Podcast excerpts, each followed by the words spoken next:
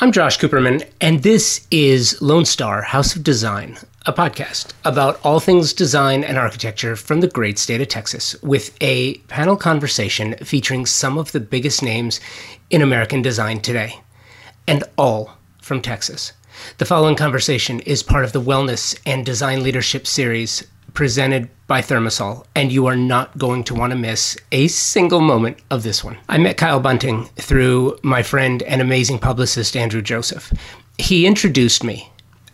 technically, he reintroduced me to Kyle, with whom my last contact was not direct, but through designer Christopher Kennedy, who designed my small space, big style design house in Hollywood, California, which which featured a stunning Kyle Bunting rug. Kyle is producing some of the most stunning rugs in the world, all from his studio in Austin, Texas. The work is absolutely groundbreaking and eh, eh, the highest art form you can you can possibly imagine and has turned the hide rug, the original luxury item, into an art form, unrivaled and completely original. After my conversation with Kyle, he said, "Let's do something really cool." And we set up this conversation. And he invited three of his good friends and incredible guests to join for a group chat about the state of design in Texas. This group includes Fern Santini. Santini's work is completely original. It's bold and refined with a wild streak that is unmistakable and absolutely wonderful. Fern's use of furniture, color, and materials blends design into a handcrafted sculpture of space, materials, and light. Lauren Rottet. Rottet is the complete designer, and I mean that with the highest possible praise. She's an architect, interior designer, furniture designer, and art curator, founding principal and president of Rottet Studio, a, global design firm. I could list her accolades, but there would be no time left for the conversation itself. So we'll leave it here for now. Jan Showers. Showers is another world class designer from Texas. And I, I don't use this term lightly at all. Her work is elegant, unique, and layered, like, like, like an impasto at times, glazing others if she were working with oil paints. Her spaces artfully placed and, and painted to create a multidimensional environment that to me has always been the true essence of incredible design. So I could go on, but I won't because the following conversation really does speak for itself. This is Lone Star House of Design with an episode we're calling An Afternoon with Kyle Bunting and Friends, featuring Jan Showers, Lauren Rottet, and Fern Santini, part of the Wellness and Design Thought Leadership series presented by Thermasol. Are you subscribing to the podcast? If not, please do, so you get every episode automatically as soon as they're published. You can also find Convo by Design everywhere you find your favorite podcast episodes, and now you can find us on designnetwork.org, a destination dedicated to podcasts, all things design and architecture. So make sure to check it out.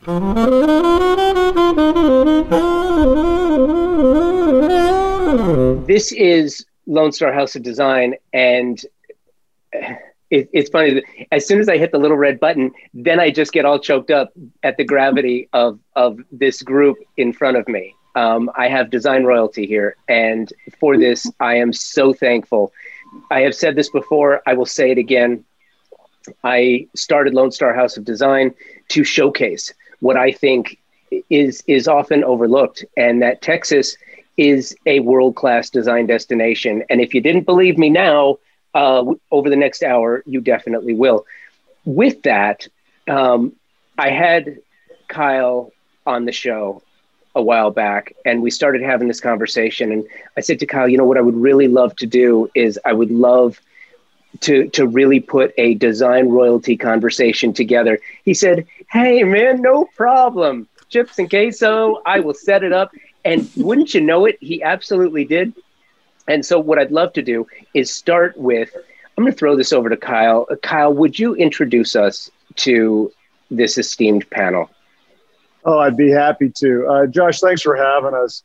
When this conversation came up between you and I, you know, instantly I thought our beloved state has some unique uh, geographic areas to it. And I thought, you know, the city of Houston's our largest and it carries its own weight and so does Dallas, and obviously so does Austin and San Antonio, and so many of the other areas that we're all familiar with. But when uh, you asked me to pull a few people together, I thought, well, in the Texas design community, there's only so many people that are known on a first name basis. And if you're in Houston and you're talking design and you say Lauren, or in other places, almost everybody knows who you're referring to. So we asked Lauren Rottet to join us, who's the founder and owner of Rottet Studio. And when we started thinking about Dallas, I've known Jan now for almost 20 years and I adore her and her work. And, and, and no one can represent Dallas design better than Jan Showers. And uh, Austin is my hometown. And for 15 years now, one of my very dearest friends and someone who I think epitomizes the keep Austin design weird uh, mantra is my beloved and dearest friend Fern Santini. So I'm I sure uh, how to take that. but uh, her work is uh, is world class in all its own. But I was honored to be able to ask them, and I was uh, I was humbled that they said yes. So I'm thrilled we got us got us all together. And thanks for having me too, by the way. Uh, absolutely, it's it's my pleasure. So with that, um, I, I want to throw out sort of the the first the first topic and the first idea. Having lived in in Texas for nine years, having family from Texas, and coming back to Texas, being blessed to be able to come back and and and enjoy it, you know, m- more than once a year. What I what I think people don't understand, both in and out of the design community, is that Texas really is not a state; it is a republic. There is an attitude that that comes from being within within the state of Texas. And Jan, I want to I want to throw this one out to you first. What is it about Texas and design and architecture within Texas that is both so misunderstood and so wonderful in that it differs so much from city to city, from community to community. Um, first of all, thank you for doing this. And and w- what is it about Texas that makes it such a such a wonderful design destination?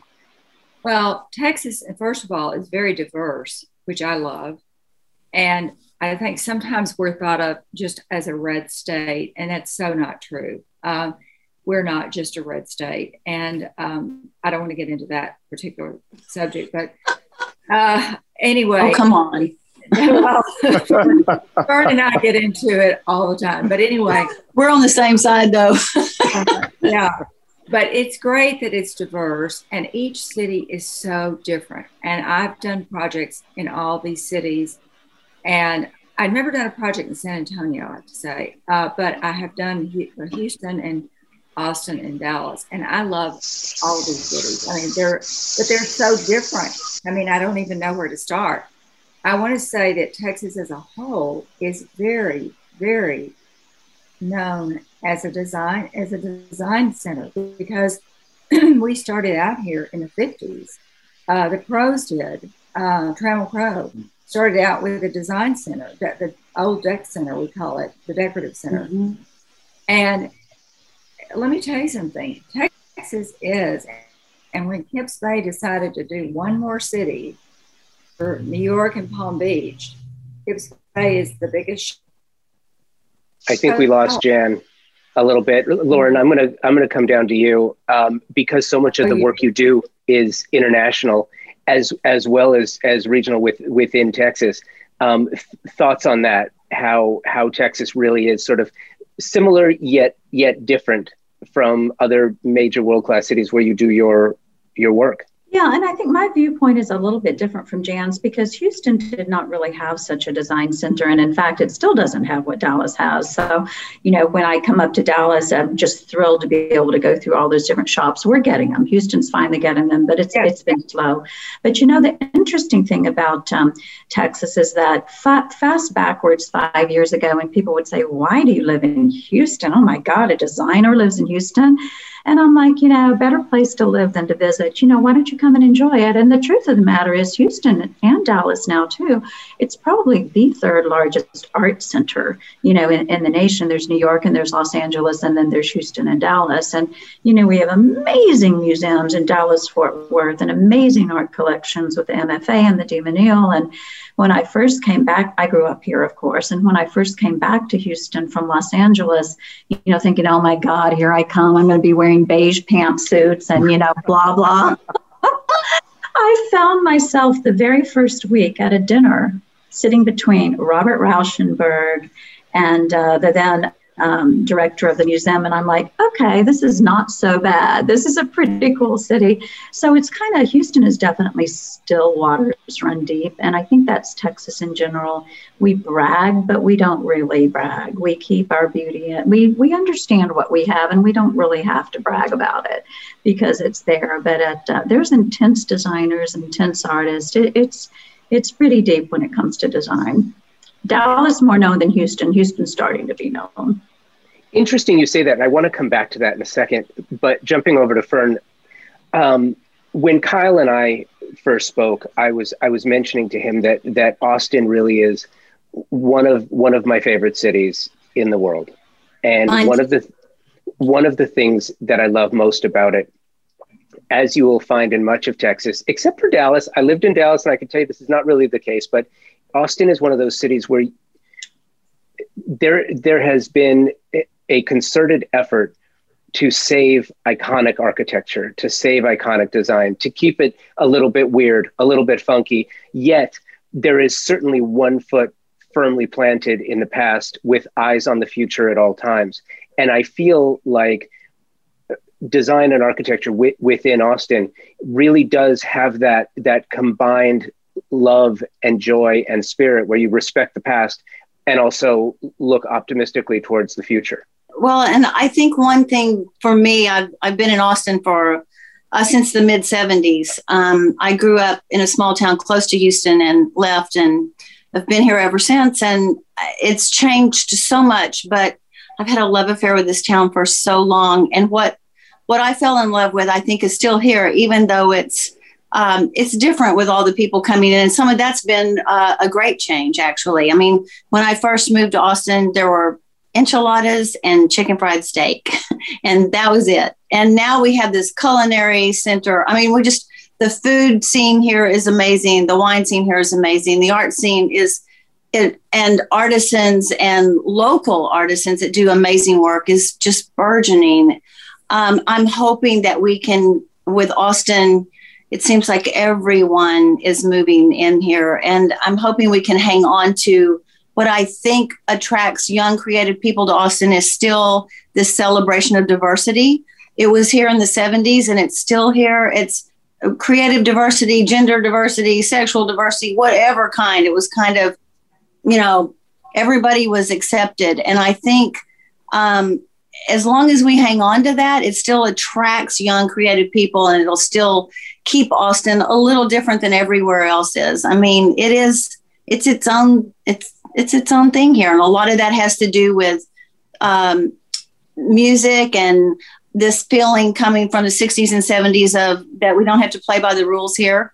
Um, and I think some of that is is really great if we can still hang on to that. Um, then then I'll still love to be here. But it's it's definitely changing. The the plus side of that is in the 70s it was incredibly provincial. It was a tiny town, even though there were 100,000 people here. You couldn't get a job here unless you worked for the university or state government. Everyone would graduate and cry that they had to leave, but there were no jobs here. That before tech happened, before um, you know Bobby Inman and all of that happening before Michael Dell was building computers in his you know we had Michael Dell building computers in his dorm room and Tito making bike in his fraternity house. Yeah. so it just turned out really great for both of them and for the city at large. And so all the tech that comes here comes here because there is this amazingly educated workforce um, that can still you know make all of those those businesses want to be here. So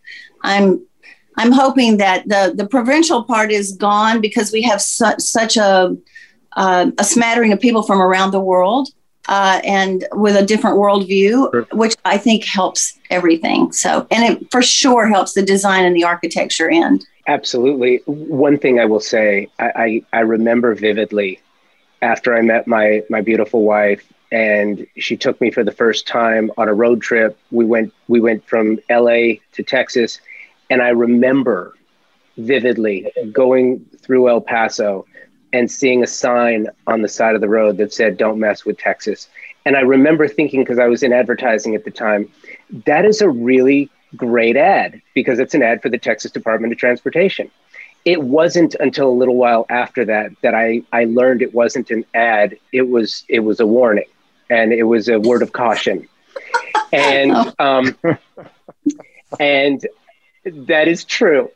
And within within the borders of Texas, there is there is a a very little to, very low tolerance for BS and telling Texas or Texans how they can do what they do or what they can do, uh, and because of that, we find ourselves in a place, regardless of where you are politically, where you fit on the spectrum, how, what your personal views are, doesn't really matter because Texas is open for business.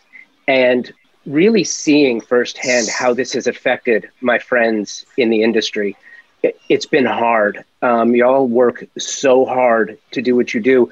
I, I view you as visionaries, right? As futurists and as crucial, critical workers because you're making the lives of the people of your clients better. With that, I'm curious, and and Jan, I'll come back to you. How do you feel about being the the the first region that is back open for business fully as of today? What is it? It's March 11th. You're doing business full speed. How does that change what you're what you're doing, or does it? Okay. Well, I am still requiring masks in my showroom. I have a show a six thousand square foot showroom, and uh, I think Fern and Lauren are both familiar with it in the design district. And we are still everyone in my office doesn't want to come to work because we have people coming in all the time, and we just don't want. Uh, we we feel like another couple of months is going to be better, and then we're going to look at it again May the first and see what we think but we are requiring masks and we'll provide masks for people. So, am I happy that it the state is completely open? Uh, you want my honest answer? Um, I'm I'm not. Um, I feel like it's a little early. I think we're doing great, and we need to keep doing great before we take this big step. I understand why everybody wants it open, and I know how Texans are, and I get it. But I just think we're going to see some an uptick now, and that, that's what worries me. I'm very, very concerned. You asked for my honest opinion, and that's it. Now, as far as doing business is concerned, I had one of the best years I've had last year. So, because we have a three pronged business, we have uh, the design business, which is also incorporated with my antiques business, and that's what's in the showroom primarily. And then I have my furniture collection, which is in showrooms. Uh, but, um, you know, everybody still wants to be careful in Dallas. I've noticed, I can't tell you how many notices have been in the paper. And I don't know, Fern, if you and Lauren totally the same here. Yeah. I mean, people are saying, and this is something you really need to know. Most private businesses are saying, and the governor has said, you know, we can do, we can say this we are we are still requiring masks, and I think that's happening most places now. Bars and things, I think it's going to be a free for all. But you know, I'm going to do my drinking at home. I think. Lauren, how do, how do you do how do you do business? How do you how do you operate a firm in, in this environment? And, and it's it's been tough, right? Did you think it was going to last this long? Because because I certainly didn't. How do you how do you run a firm in this environment? Well, you know, it's it's a good question. I was panicked, honestly, March a, a, year ago. I was panicked. I thought, oh my God, you know, the world's falling apart. I had no idea that we would literally not skip a beat when we all went home and worked from home.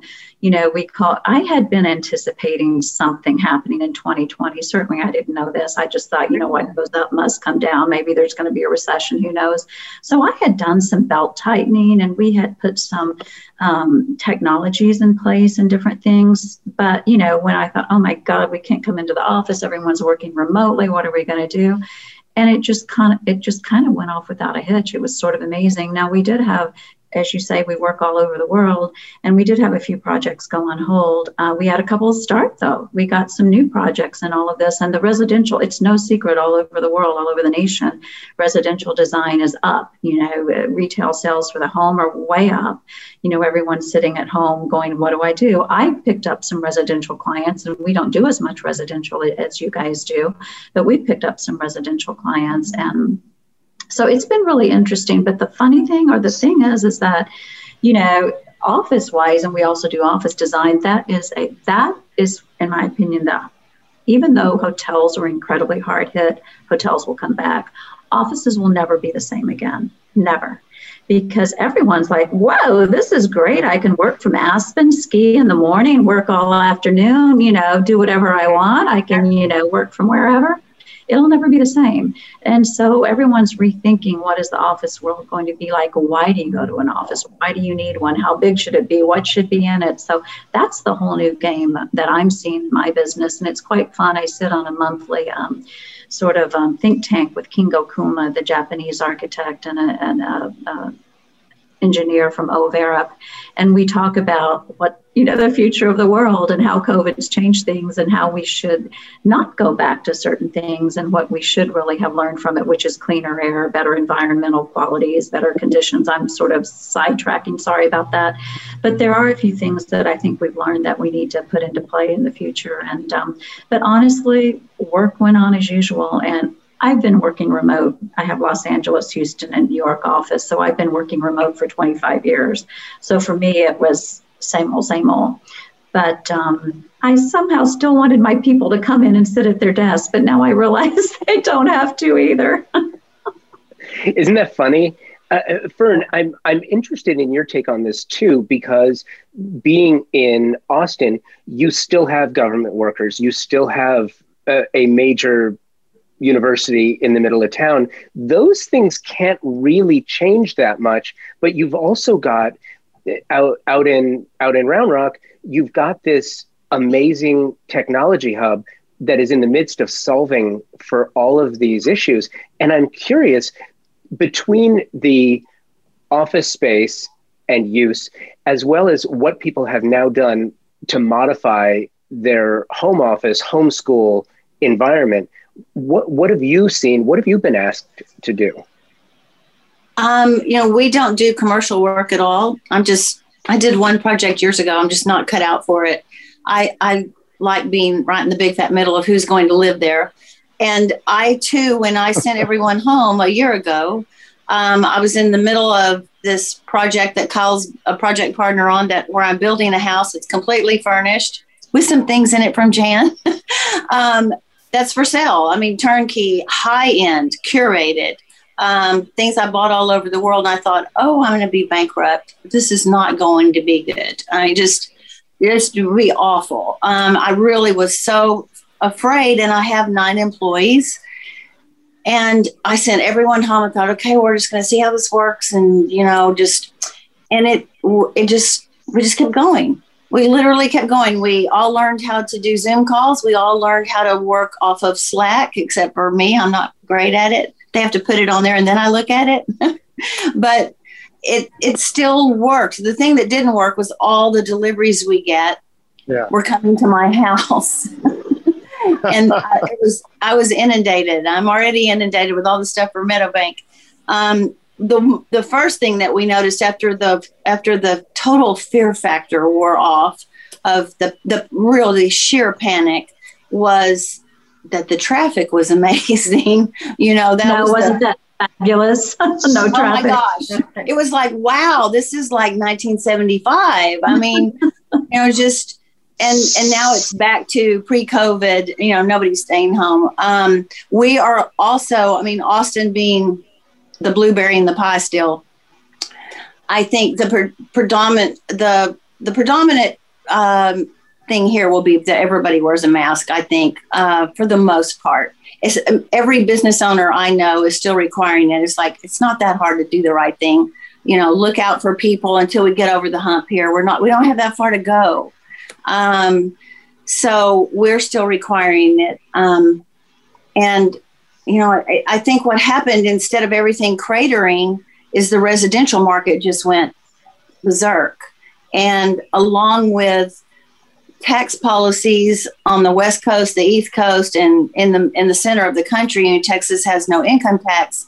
All of a sudden, everyone is looking for where do they want to be. And you know, I'm talking to realtors that are you know based in New York and LA that have global clients, and their number one focus for their for what people are looking for is in Texas which is, I mean, amazing to me that people in the Far East are looking for real estate in Texas. So um, hopefully we can all hang on through that. I think that's going to be a crazier ride, um, and hopefully we'll all we'll all stay smart and be kind to each other and get through the rest of this pandemic. I definitely think it'll change the way people get together. I think that, and then I, I walk downtown and I walk by a bar in Austin, and it's like it's like nothing happened, you know? So, you know, Josh, we, if I could chime in here, I, I, I we kind of had a, a, little bit of a, a different experience, and you and I talked about this in a conversation we had.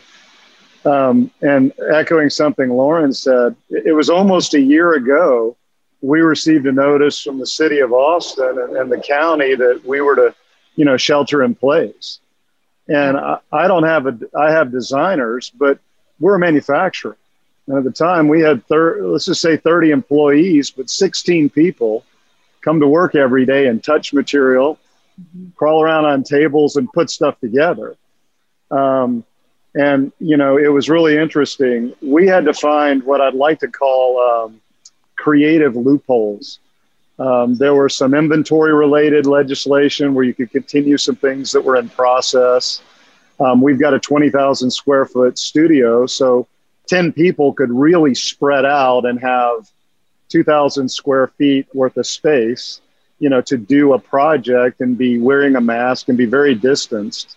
So for us, we, we wore masks and we were very spread out, but I think um, what we're seeing now is, you know, we're, we're back full tilt, obviously, and we're still masked in the offices, but in our production spaces, we have a little more flexible liberties because we have to be in the same place together. These people cannot build rugs at home. They have to be in here.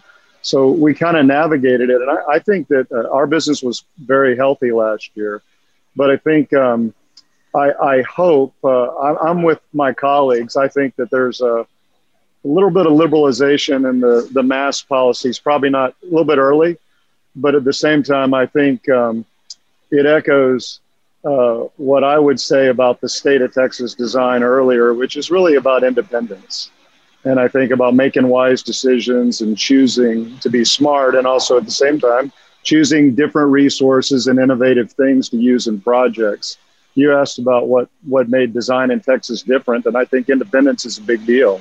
Comfortable to use resources from anywhere in the world in any kind of way. And, and we're very independent people. And um, I just hope that independent streak is also thoughtful about others and makes wise decisions through this because uh, we're, we're, hopefully we'll stand strong and do that. We tend to usually do our best, and we're given given some uh, credit for thinking wisely through the moray. Yeah, and you know it's really interesting to me because as I'm as I'm listening to this conversation, and, and really, Fern, you know, in, in listening to what what you were saying too about what's happening now, I, I, think it's it's interesting to sort of look back a little bit and realize that Texas has started to get all this attention, an HGTV show taking place in Waco, and it brings all of this new new attention to Waco in, in particular, which people were not thinking about Waco as a design forward city, right? Uh, then you're thinking about Texas, which is all good. One you know that that's not really design. That's more decoration and you know doing some fun things with a that's not really high style and design.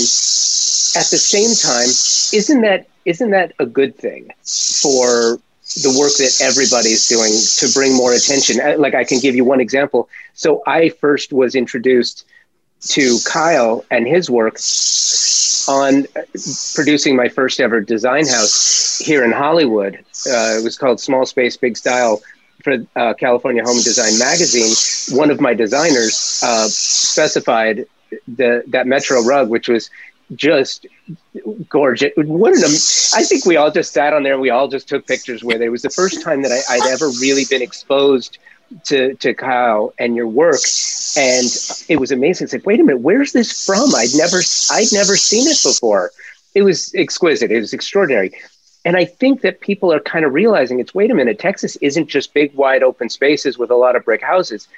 There's actual some remarkable work here. It has always bothered me that the the industry trade the publications haven't given more attention. If you look at the AD 100, and I know that we've been recognized, but it's not. Is it enough? I really don't think it is. I think that so much of the work is extraordinary and unique in and of itself.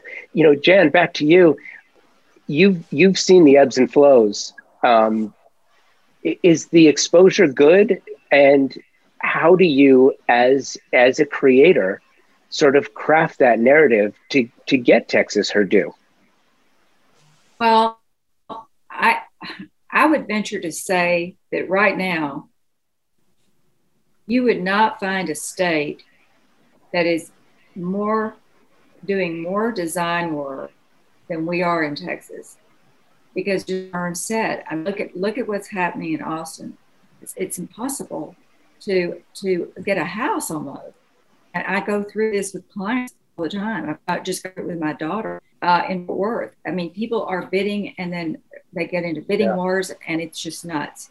I don't really think that we have, to, I don't even think about us needing to compete, really. I don't think about that. I guess I should think about the fact that maybe we don't get our due, but I always feel like I always feel like we do. I mean, I maybe I'm I don't know. I don't know. Am I frozen? It, yeah, you well, and by the way, you are a little bit, but I, I do think it's fair to say part of this whole thing, the reason we do it virtually is because we had to, and you've you've got a, a granddaughter doing high, doing schoolwork from there, and listen, this is life. This is this is granddaughter doing doing her UT class here because she had to come here yesterday for we had a we had a thing for a photo shoot for a book, and she's upstairs at way at the other end of this house. And I guess it's affecting this because I never have a problem with Zoom.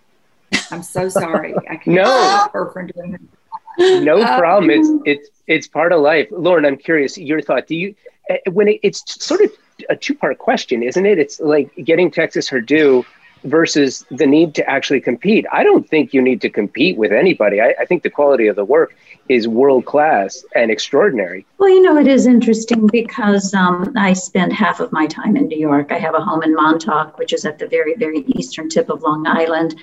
Um, so I spend a lot of time in New York. And I do think that New York, um, as much as Texans are an independent world, so are New Yorkers. New Yorkers is a complete, you know, it's a whole world unto itself, and, and they don't look outside that world.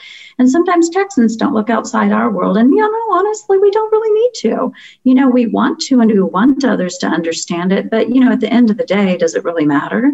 You know, we have amazing work. We work all over the world. We work under the radar. My goodness, you know, all of our client list is probably, you know, from Bill Gates to, you know, um, New York Stock Exchange to Goldman Sachs to Lloyd Blankfein. I mean, our client list is amazing. But, you know, we don't live in the Upper East, East Side, but, you know, it doesn't matter. But um, I don't think about us getting our due, but I do, again, spend a lot of time in New York, and it is very, New York focused. And I do think, though, to their credit, you know, that's why Kips Bay wants to get out. That's why they wanted to do Dallas. You know, I think that the, the press and the people in New York are like, oh gosh, you know, maybe there is another world out there. You know, maybe there is something going on besides, you know, just just in Manhattan. And you hear the press all the time say, I want to get out, I want to get out. But, you know, they don't have the funds to come fly and see us and see our projects and travel them and all of that kind of good stuff. So, you know, um, and part of this whole COVID thing is they couldn't even get out and see their own things, you know, in, in Manhattan. So I actually think that the whole COVID thing, 2020, um, and I know you guys all participate in a lot of these, it's brought some attention to, you know, other cities and other designers that might not have had the attention that they would have had, uh, that, yeah, because otherwise the press would have been going to breakfast, lunch, and dinner in Manhattan, and they wouldn't have been, you know, participating in some of these more far-reaching um, environments. I think, you know, I think COVID was a bad thing, and we are all extremely lucky, and we need to, you know, just really count our blessings. So many people were not, but I do think that, you know, we do have to look at it and realize it opened up some pretty serious and pretty wonderful things. And, you know, though it was awful, you know, you can look back at it and go, it was also kind of incredible, you know, what it opened up. I, again, I just, I'm good at that, getting off track. Glass is half full, right? Yeah. Yeah. Always. At the same time, I think I think it's also really interesting. You know, sometimes the best the best way to, to plan forward is to look back and let's remember that you know you know it's really interesting. I i in having these conversations at the start of this thing people would say well these are unprecedented times. And it got me thinking and i even started saying it so yeah these are unprecedented times. And then i started having more and more of these conversations and it kind of dawned on me that these are not unprecedented times. We've had a pandemic. We didn't live through it but we've had a pandemic. We've had financial issues. Who else do you know of? What other state in the union has has had more ebbs and flows than Texas with with the oil booms and the oil busts, the money coming in, the money going out? Um, you know, Harvey, Katrina. I just you name it. You have you have as many, if not more, issues than we have in California, where people say, "Oh, well, the earthquakes and the fires and the floods." Y'all have them too, and we've had financial crisis We've had employment issues. We've been through all of this before. We didn't live through the pandemic, but what's interesting about the pandemic is you look at the Spanish flu, you look at what came out of that from design and architecture, use of subway tile um, yeah. in, inside a residential environment, the the you know taking out porous wood from from bathrooms and kitchens for the most part and putting new materials like linoleum just all of the the new the the the idea that what later became the the mudroom, you know, is now a place where Amazon can come and drop off the packages, and you don't really have to have all of that exposure. What we're doing now is simply amazing, and I I love that when it comes to forward thinking, designers like you and and you have you have all sort of trailblazed your own path. So I'm curious, knowing that what's next? Fern what do you i'm i'm curious what do you see that your clients are asking for from you now that maybe they weren't asking for a year ago?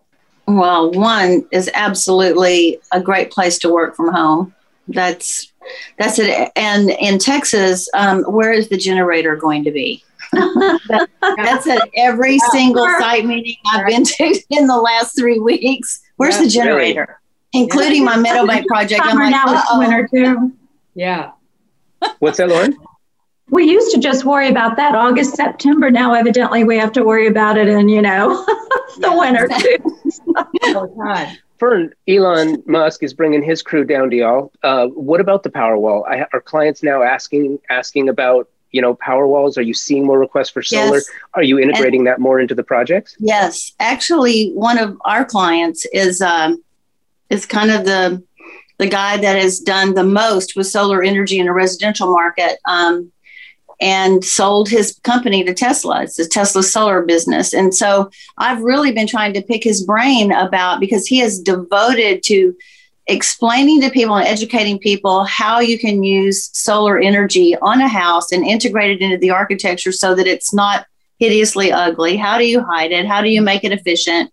You know, where we can still use it um, because you know whether the state of Texas wants to admit it or not, we're having climate change. So um, you know, there's the forces like that that are coming into town. I think um, have enough credibility that people will now listen to them, um, even maybe the state government. You know, it's like my my insurance agent told me the other day he was retiring, and he's like fourth generation Austinite. Um, he's 70 years old, and he said I'm going to get out of this business before there's no insurance left. Because the, he, he says, You know, I'm a conservative Republican. And I'm like, I know. And he said, And the only conservative Republicans that believe in climate change are insurance agents. so that's, and we laughed. I mean, it's like, that's really happening. So I think all of those things are going to have to be integrated into you know, I don't want to see solar panels, but I understand that we that we need the, that kind of technology, you know. So I think that um, these people bring so much to the table that wasn't here before. That I that I'm hopeful that things will change. Jen, can you have balance between luxury design and environmentally friendly products? That's a really good question. I think we'll figure it out. I don't know that we have yet. I think we figured some things out, but I don't think we figured everything out. And I think architects are working on that as we speak all the time. And I think, you know, designers are too, but, I think architects probably more than we are. Uh, but I definitely think it's got to happen. And I think people are realizing the more the more natural disasters we have, the more I mean, this ice thing that we had two weeks ago, three what is three weeks ago? Oh my gosh, that was the craziest thing ever. And uh, you know, look at the damage it did. So anyway, I I think yes, we've got generators coming out of that for sure, and and other things, but also solar panels, wind, all that. It's got to happen. And people were making fun of it and saying that caused the problems that we had, uh, you know, with the ice and all that. That's not correct. And and the other thing that um, that I, I think is also people are starting to clue in on is you know we've we've all all gotten to where we we eat better right? We don't eat processed food anymore. And we understand that we need to exercise things that i didn't really grow up thinking about. Um, yeah. And the other component of that is that uh, when you're building a house or you're working in an enclosed environment, that your air quality is really, really important. And there's all these studies out there that link Alzheimer's to you know poor air quality in your homes especially in older women i mean just just it's really it's it's crazy but you know, I live in a 1930s house. I my office is a 1930s bungalow. It has normal builder AC in it. Um, it, it's full of. I'm sure the ducts are full of mold. So there's so much science out there now that in Austin they're actually really people are really starting to stop and take a look at that it's an investment on the front end, but it's an investment in your health and, and indoor air quality that I think the more people have been home in the past year, the more they've realized that, well, maybe my allergies would be better if I upgraded this or I upgraded that. And so I see people being really willing to spend money on things that you cover up and you don't see. They're not decorative, but they enhance the way we live. Let's let's cross that bridge a, a little bit more. I, I'm it's an it's an interesting idea. Lauren, do you do you see the same thing? And I'm wondering if because there's such out, outside influence for you, because you have offices in LA and New York and elsewhere, eh, you know, where where wellness and you know the ideas behind that, where you really get this focus on air. What are the what are the new the new things that we're looking at? Air quality, water quality, noise pollution, light pollution you know saving the environment is is kind of like if you do the right things anyway it'll it'll kind of solve for itself a little bit right? With the influence that you have do you bring that back to to Texas? Are you being asked for those types of things? Well, it is interesting because you live in in uh, California, and certainly the whole wellness thing. We've been doing that in offices for 15, 18 years, and, you know, New York and Texas and other states really have not adopted that until just very recently have they even started talking about wellness. You know, everyone knows about LEED, but a few people until COVID really even talked about wellness.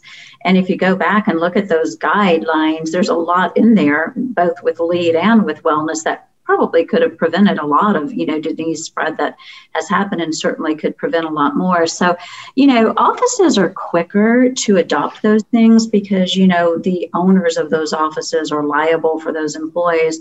And so they are quicker to adopt those standards. So we work in wellness and we work in LEED absolutely all the time.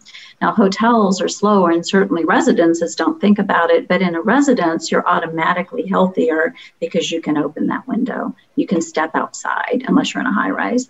Um, and natural fresh air done now, you know, is the best thing that you can do for a healthy environment. for years, our buildings have not been pumping in enough fresh air. They've been circulating too much. They've been circulating impure, dirty, unhealthy air.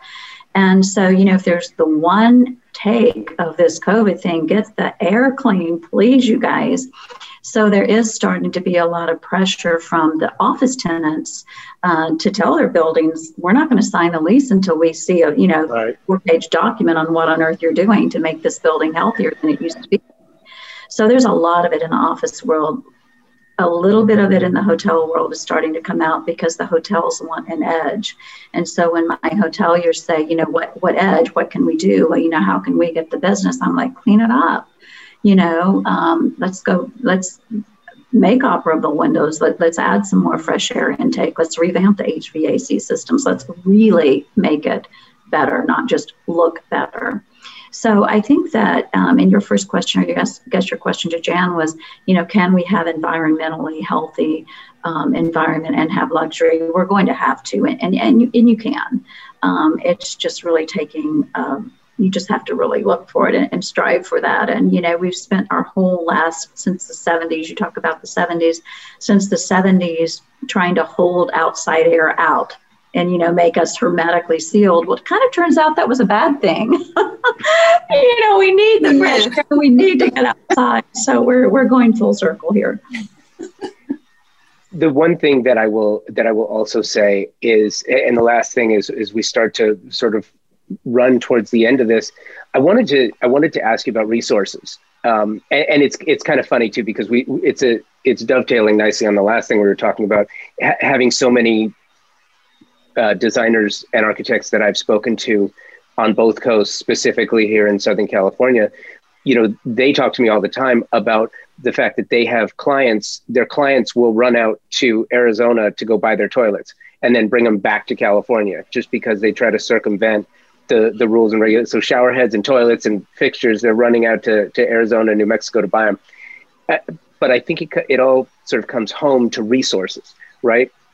by the same token, partner of mine that I've been working with for years, a company called Thermasol, Kyle, he's a neighbor of yours now out in uh, out in Round Rock, and they they make they make steam showers. So it's the it's I'm starting to see a lot of that come into Texas, and I wanted to ask you specifically, all three of you, and and Jen, I can start with you, is the resources available to you. You know, you had mentioned earlier when we were talking that uh, you know you had gone and done you're looking forward to trips back to Europe so that you can go go source and see new things. Texas is so amazing. You can drive you can drive down to Marfa and just get inspired. You can go to go to Round Top. But has Round Top become picked clean? I mean, have people sort of discovered has Austin become sort of that place where be, you have so many people moving in from out that you're you're losing the ability to find authentic um, original Texas pieces. And then conversely, the same token, you've got someone like Kyle who is producing something uniquely Texan that is that is perfect for you know for any type of architectural style wherever in the world it happens to be. Talk to me about the resources that you have within the state. And I, I think mentioning that Kips Bay is now coming into Texas, I think that says a great deal. But Jen, talk to me about resources. We have Texas is full of resources. We have so many. I mean, I manufacture. I've manufactured a furniture line for almost 25 years, and it is all Texas resources. I, I don't know if every piece of wood is. I have to admit, I'm not sure about that, but I do know that it's made in Texas. I know that we have the skills here to do it, and I'm very proud of that. The only thing that's made uh, in in, Italy, in Europe is in Italy uh, is the Murano glass lamps, uh, lamp bases. The rest of the lamps put together here. Um, I have, I I feel like we do have the resources to do almost anything. I mean, I, I can't imagine what we don't have other than, you know, some items like a Murano glass, for goodness sake. Or you're talking about natural resources, but we do have so many natural resources. Um, and I also think that we are um, way ahead of what most people think as far as manufacturing is concerned in Texas. I mean, way ahead. I just want to say one thing. I, I brought up natural resources for sure, but I think Jan, your your point is is well taken. And and, Jan, and Fern, I, I am curious your take on that, especially because of where you are and because of how tech has sort of developed within your environment in particular. Well, me being based in Austin, I'm always incredibly jealous of people like these two here that have all these resources at their fingertips in Houston or in Dallas because I leave in the morning and go, I drive all day, you know, I drive for three hours, I work all day and I drive home. If we're talking about design resources, um, I think Texas has so much to offer. Um, from from a design standpoint, Austin doesn't have like the showrooms here that Houston and Dallas have, and Dallas has a lot more than Houston does. This and why I go to Dallas most of the time. Austin has quirkier things that I think each city has things that I go to. There's certain things I go to Houston for. There's certain things I go to Dallas for. Austin, the local talent here aside from this guy up in the corner of my screen hey, who is who is has world you know he's a he's around the world. He's international at this point. And and truly his rugs look as good in timothy corrigan's you know um, home in paris as they do here in austin texas. But what austin has i think is just um, local uh, craftspeople that are do amazing work. Um, Shota Yamaguchi is one who's a young guy that grew up in Amarillo, Japanese American. Decided I don't know. I, just don't know how that happened out of Amarillo. He decided not to go to college. He found uh, he wanted to build museum quality furniture. He decided to go do an apprenticeship program in London with a gentleman who's now passed away, but uh, very much uh, in in that vein of building world class pieces. And he he spent four years there, and he moved to Austin. And he's 32 years old, and he brings samples to my house, and his little three year old brings them to the front door and puts them on the step.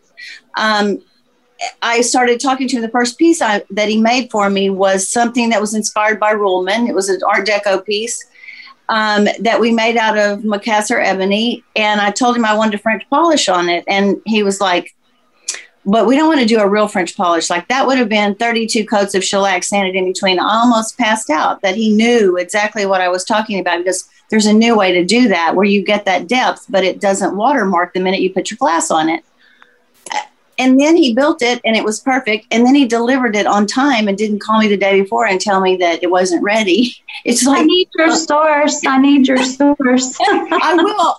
I mean that's part of what we're trying to do at meadowbank is tell everyone who makes us look good. And he's one of my project partners. He's amazing. He's really amazing. So there's a lot of talent in austin like that that are individual shops that are that are building pieces one at a time that are just beautiful. So you know that it's, it's really true, and you know you you're in California. California is a maker community. There's amazing craftsmen, and we used a lot of and still do a lot of the local craftsmen in, in California. And there's amazing craftsmen in Houston, and I'm lucky to also live in New York, where there's amazing maker communities in upstate New York. But um, you know sometimes you're searching for something, and then someone goes, "Well, my buddy lives over in the Heights, and he does that all the time."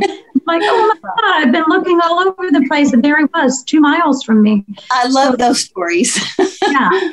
There and there's a lot of amazing artists too you know one in particular i buy their art and they make furniture for me you know and they're artists you know they're young artists and they're doing amazing things paintings or whatever sculptures whatever they do but they also you know they're just not sitting there waiting to sell a piece of art. They're like yeah yeah i can do that. I'm into this. Yeah. so it's really you know the beauty and I, I think you know we're closing in on the end here but i think you know what texas has that almost no other state or any it, it's and someone mentioned it be kind. Several people said be kind. It's the most amazing group of people who have each other's backs and an always a can do attitude. You know it's never no i don't think so. It's always well right. let me see how i can do this. Let me figure this out. Yeah. And so that's that's really the beauty of it. That's so true. that's our best strength i think is is that attitude um, of just being nice to each other. Yeah and saying, Yes, I can help you. Yeah. You know, I can do yeah. that. I can figure this out for you. yeah. Yeah. I feel like you just summed it up perfectly. I think if I wanted anyone to know what is so special about Texas, about design in Texas, and about the the amazing creatives who make it all happen, you nailed it. You are genuine, you are authentic, you are caring, and you are immensely and incredibly dedicated and talented. And for that, um, I am so incredibly grateful that that you all could could make the time to have this conversation today. And and um, Kyle, I cannot thank you enough for putting together this mo this absolutely extraordinary group. I hope that invite for for chips and queso is still open, and and I hope we can make it a a, a, group gathering. Well, I certainly uh, I certainly hope you'll uh, ask us back for an encore. This has been. Uh, a lot more. Uh, it's been even more fun than I possibly could have imagined, and I, and I knew it'd be a barrel of monkeys with these three. I just didn't knew it'd be a whole bunch of monkeys. Uh, but this has just been super. And Josh, thanks for letting us show up like this and do this with you. I really appreciate it. Thank you for doing it. I'm I'm eternally grateful. Um, Fern, Lauren, Jan, Kyle, thank you so much. Thank you, Lauren, Fern, Jan, and Kyle. This was amazing. Thank you, Walker Zanger and Thermasol, for your support, and thank you for subscribing and downloading the show. And if you're not already, please subscribe so you catch every episode of Lone Star House of Design and Convo by Design the moment they're published. You can also ask your smart speaker to play Convo by Design, and it will. It's like magic. And if you really want more, follow along, convobydesign.com and at convobydesign with an X on Instagram. For show inquiries, sponsorship, and guest inquiries, email me, convobydesign at outlook.com. Be well, and until next week, try to remember to take today first.